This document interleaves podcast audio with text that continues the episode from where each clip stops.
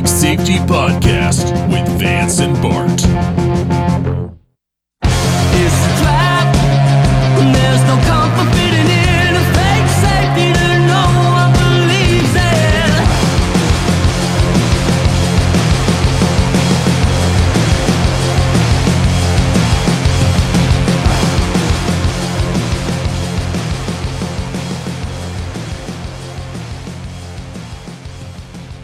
So the type of work I do uh, puts me in a vulnerable situation where, uh, if somebody were to be coming after me, I don't. I'm cornered. There's nowhere to run, so I. I choose to be armed at work. And just to Um, clarify, you're talking about how the strip club only has a front door. yeah, yeah, and I'm naked, and I don't want to. Very vulnerable. Yeah. I don't want to go outside and uh, get a ticket for being lewd. So I duct tape a, a a pistol between my butt cheeks when I'm on the floor. If you do it with double sided tape, then people can stick dollars to it. Sorry. Yes. Vulnerable position at work. Right. Uh, so I choose to be armed. Uh, protect myself and anybody else around that I could possibly protect. Um, but uh, it's not really just at work. I choose to be armed pretty much anywhere I go. I also choose to be concealed. Uh, some people who don't like the Second Amendment or are scared of guns may think that is that's scary thought to them. But really, if I walk into a store and I buy something and then there's somebody dressed in tactical gear and has a gun strapped to their chest and one to their leg and all over their body, um, the people who tell me that it would who typically tell me it's scary to think that people have guns and they don't even know they have them. You know, I see those people look at that person they're terrified, but they're talking to me, Yep. and I don't scare them at all.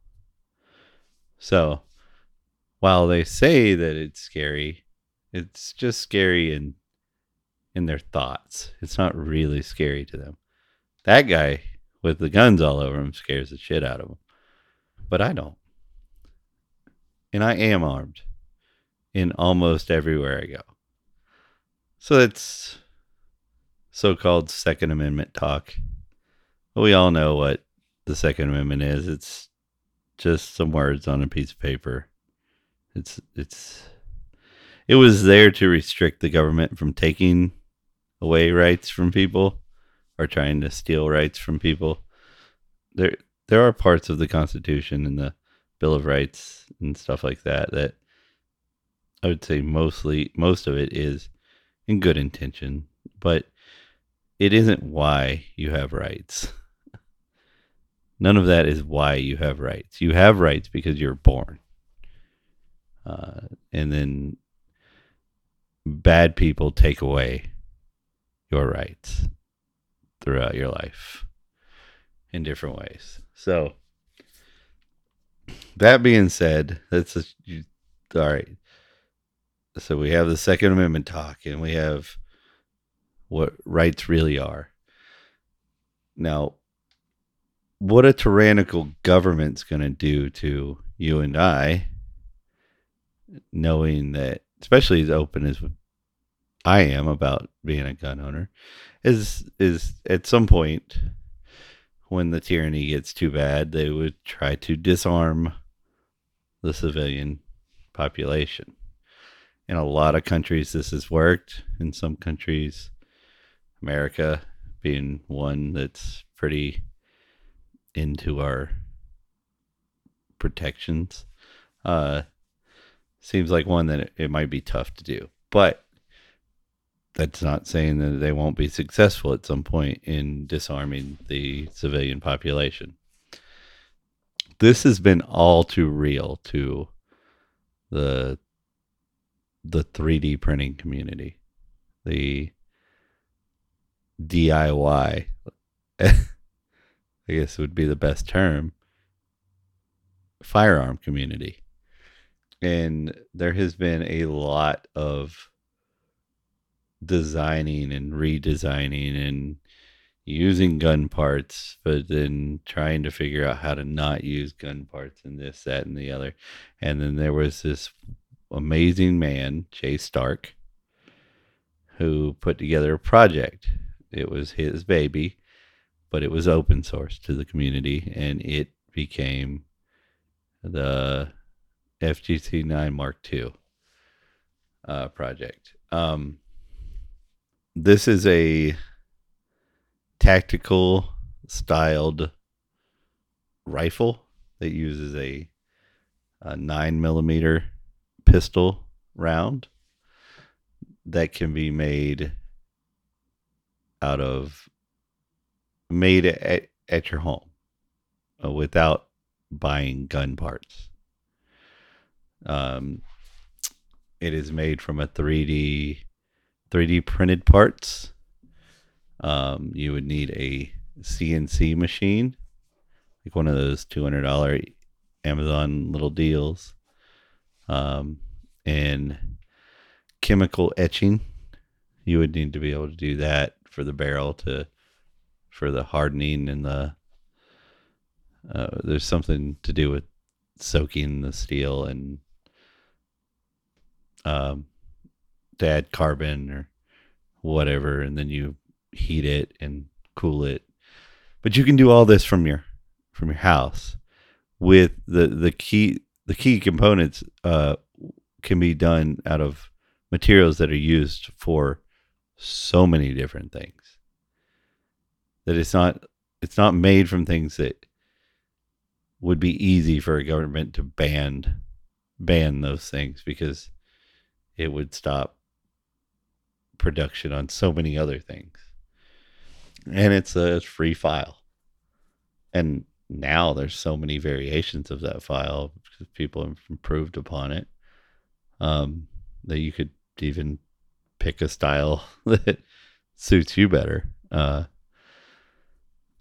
but there are wars going down as we speak um, in countries that you don't really hear about that that this gun that not that long ago was designed by a true liberty hero who unfortunately passed away this, past year um, is, is being used as a as a protection or a um, offensive weapon to fight back against a tyrannical government in some countries, against warlords and a military dictatorship. And in fact, I think you were tell- showing me footage of. Um, Myanmar.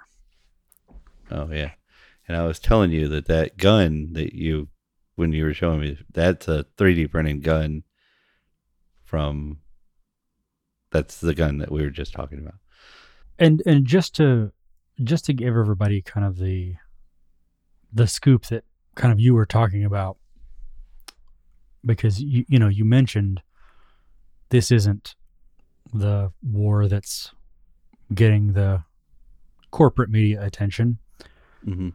because we don't siphon nearly as much money back and forth through Myanmar or really a lot of Asia, right? Right. But I know that sometimes we talk about how our government is tyrannical and we talk about how our police forces have a monopoly on violence.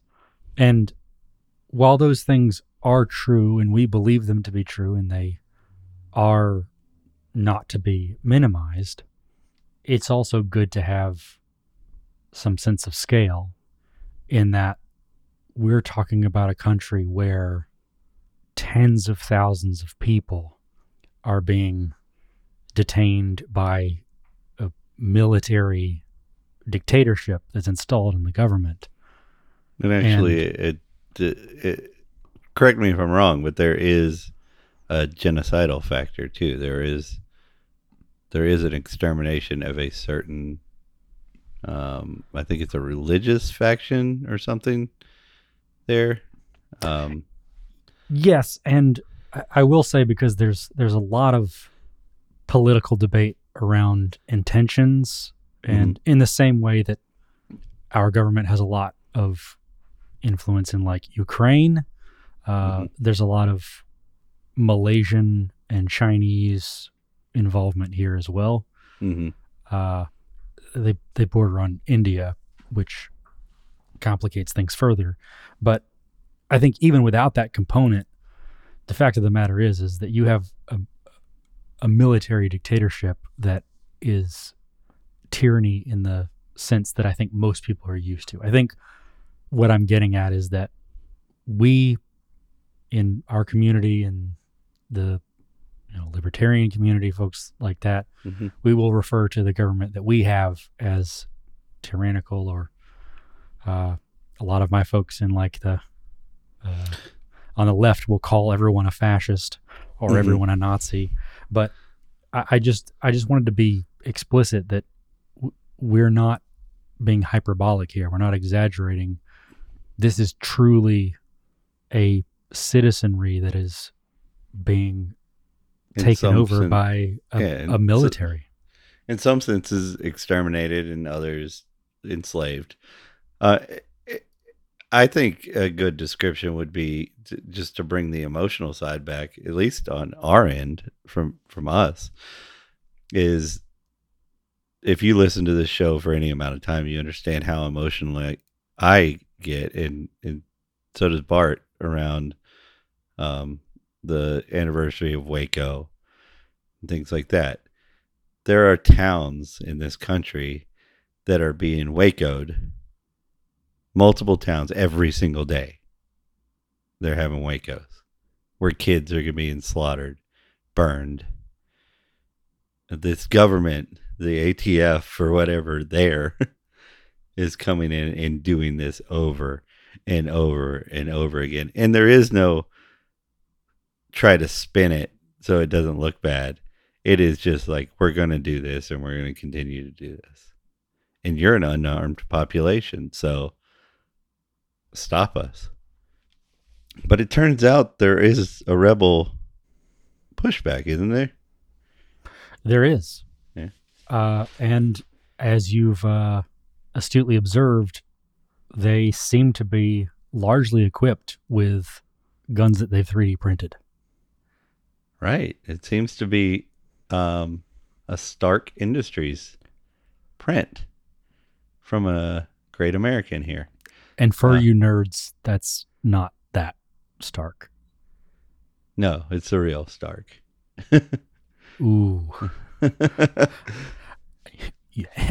if you thought that Myanmar had a civil war going on,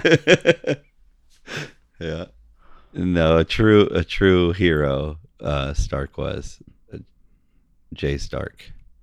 Uh, he had a uh, he had a lot of health problems, but he fought through so much to uh to help the community come up with a way to always even after being disarmed by a tyrannical warlord be able to arm itself again and uh he's a hero to the world not just to america Now you you kind of touched on this with the amount of guns that are in the U.S. Yes, it is possible that we could get to a place where we as a country are disarmed.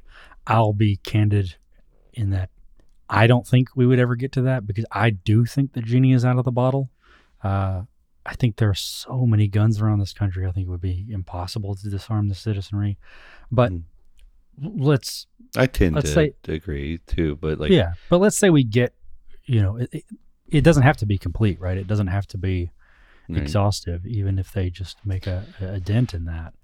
Um, and we're not the only people in the world where we live so like a lot of this stuff that's being done is to help out other places too you know what i mean so right, and I, I think, well, I think you touched on a point here, and it's just good to connect Yeah. that back, you're you're talking about some of the materials that are used here, and I think banning materials is like the number one response to these types of initiatives.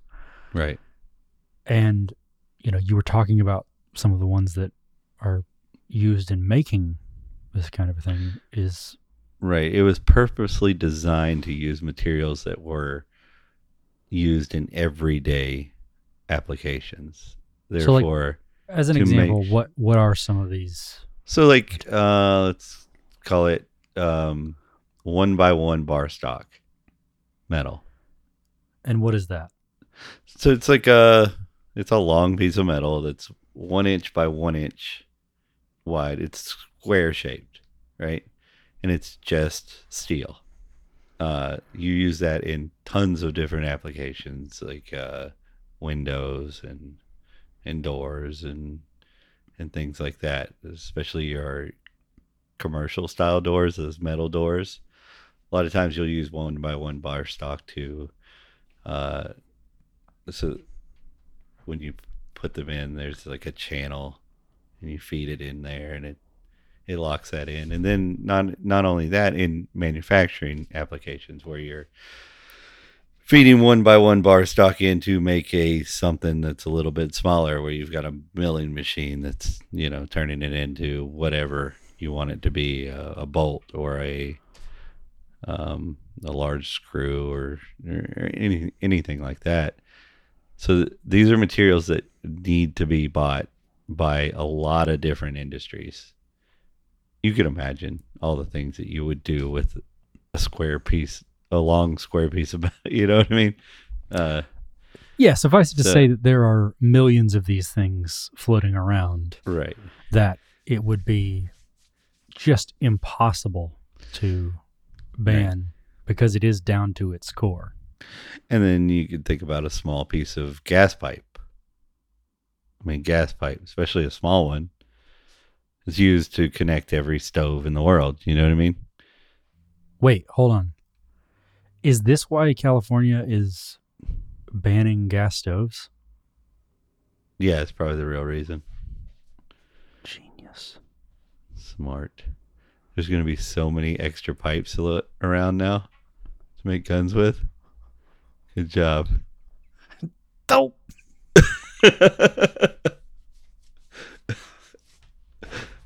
well, I don't need this pipe for my stove anymore.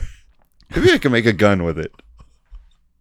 So, so I, I said this about the amount of guns in the country, but I, I also will say that that kind of same metaphor, the genie is out of the bottle, of 3D printing guns and things.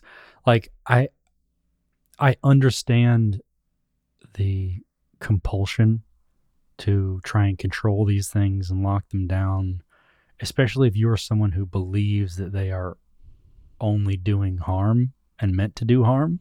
Mm-hmm. But even if you believe that, just practically, it's too late. Oh, yeah, absolutely. It's the same, and maybe this is next week's episode on AI, but all of these people trying to lock down and Hey, mitigate AI, it's too late. right. It's out there. Yes. I already have a Cozmo. I don't know He- what that is. Oh, it's a little forklift robot guy that's got a personality, and you can teach him things and stuff like. He's an AI robot. You can play games with him with these little blocks and stuff, and he learns. He learns your behaviors. So like, it's a lot like a dog, you know. Uh, Hmm. he learns what the kind of things you like. So it's got facial recognition. When it sees you, it'll start to act.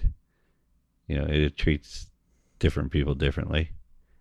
It's a little mischievous. It'll randomly like mess with your dog, chase your dog around, and like bark at it and stuff. It's a really funny toy, but it's AI technology. Interesting. Yeah. Yeah, and that and that sort of proves the point, right? Is that these not capital C conservatives, but it's a very conservative position of trying to like lock down and stamp out AI, Right. but it's it's already there. It's already been there. It's going mm-hmm. there. You need to figure out a way to deal with it, and I think yeah. this is If the you could put it to work printing guns, that would that'd be useful. Well, and that's why I say that this is the same. Like, if you think that outlawing 3D printers or 3D printed guns is going to do anything, you're wasting your time. Yeah, because the 3D printing printing community has already um has so many different files on how to 3D print a 3D printer. So like the ones that are already out there will continue to make new ones. And and there, there there's so many people that are just now making their own 3D printers.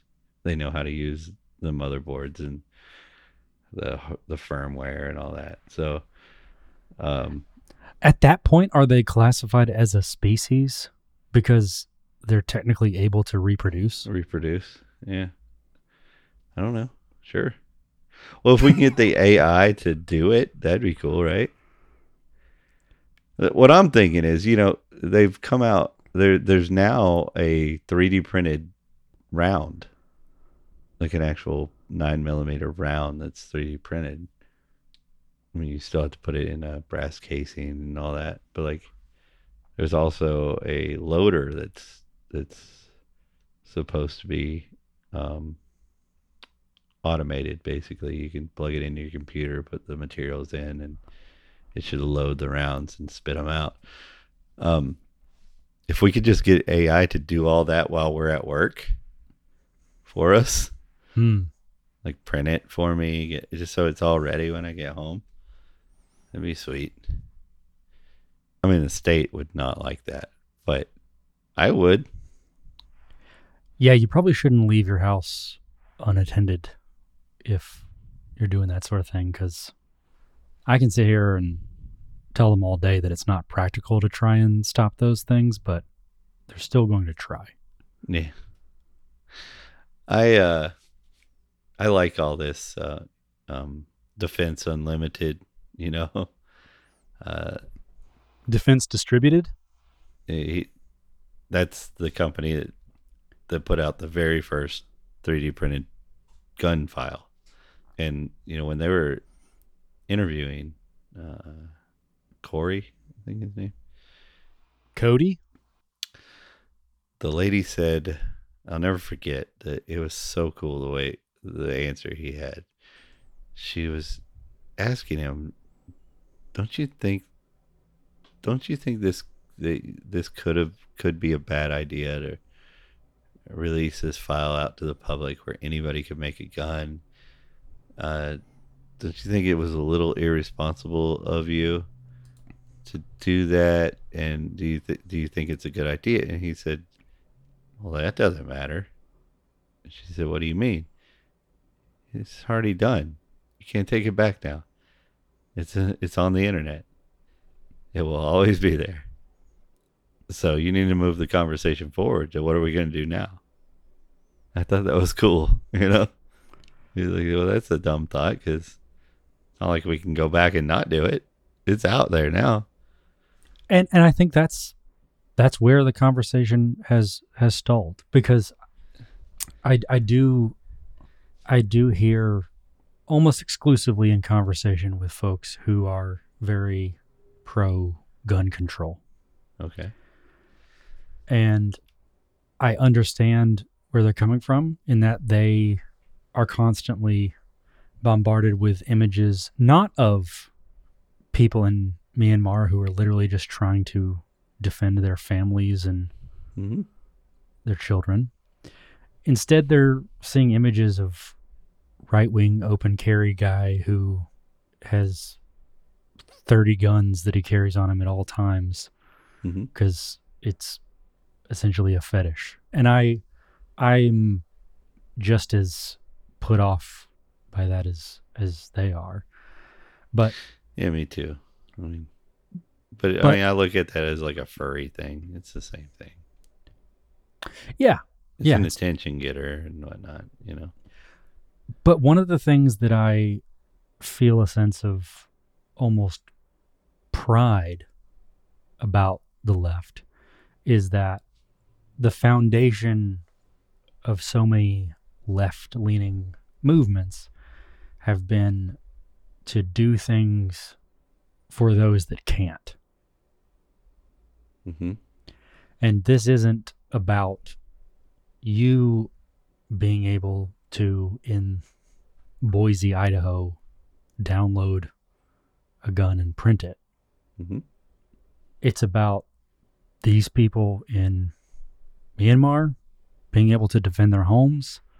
And if at some point Boise, Idaho follows suit in the way that Myanmar has, hmm you have an insurance policy. Right. That's absolutely true. It's out there. It's not going anywhere. There's too many files everywhere of of of all of these weapons. And they're not you're not going to be able to get rid of them. So, that being said, what are 3D printing guns 3D printing guns doing good for the US right now? In the US right now. And I can tell you exactly what they're doing they are driving down the cost of owning a defensive weapon. And what does that mean? What does it first of all, what does a defensive weapon do? It equalizes the playing field in an aggressive situation. So the most vulnerable of us, the old lady who's being attacked by a giant man, right? in a non- unarmed situation, she is absolutely enslaved to his will.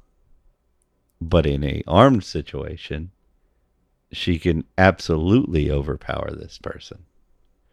And driving down that ownership cost of a weapon is making it easier for somebody, an old woman on a fixed budget, maybe with other money problems and whatnot to to own a a way to defend him or herself or whatever. And that's what 3D printed weapons are truly doing in the states right now. That's what we're actually seeing in the gun owners community is a drastic reduction in the cost of ownership of a weapon. And that's what the state's scared of. It's a trap. There's no comfort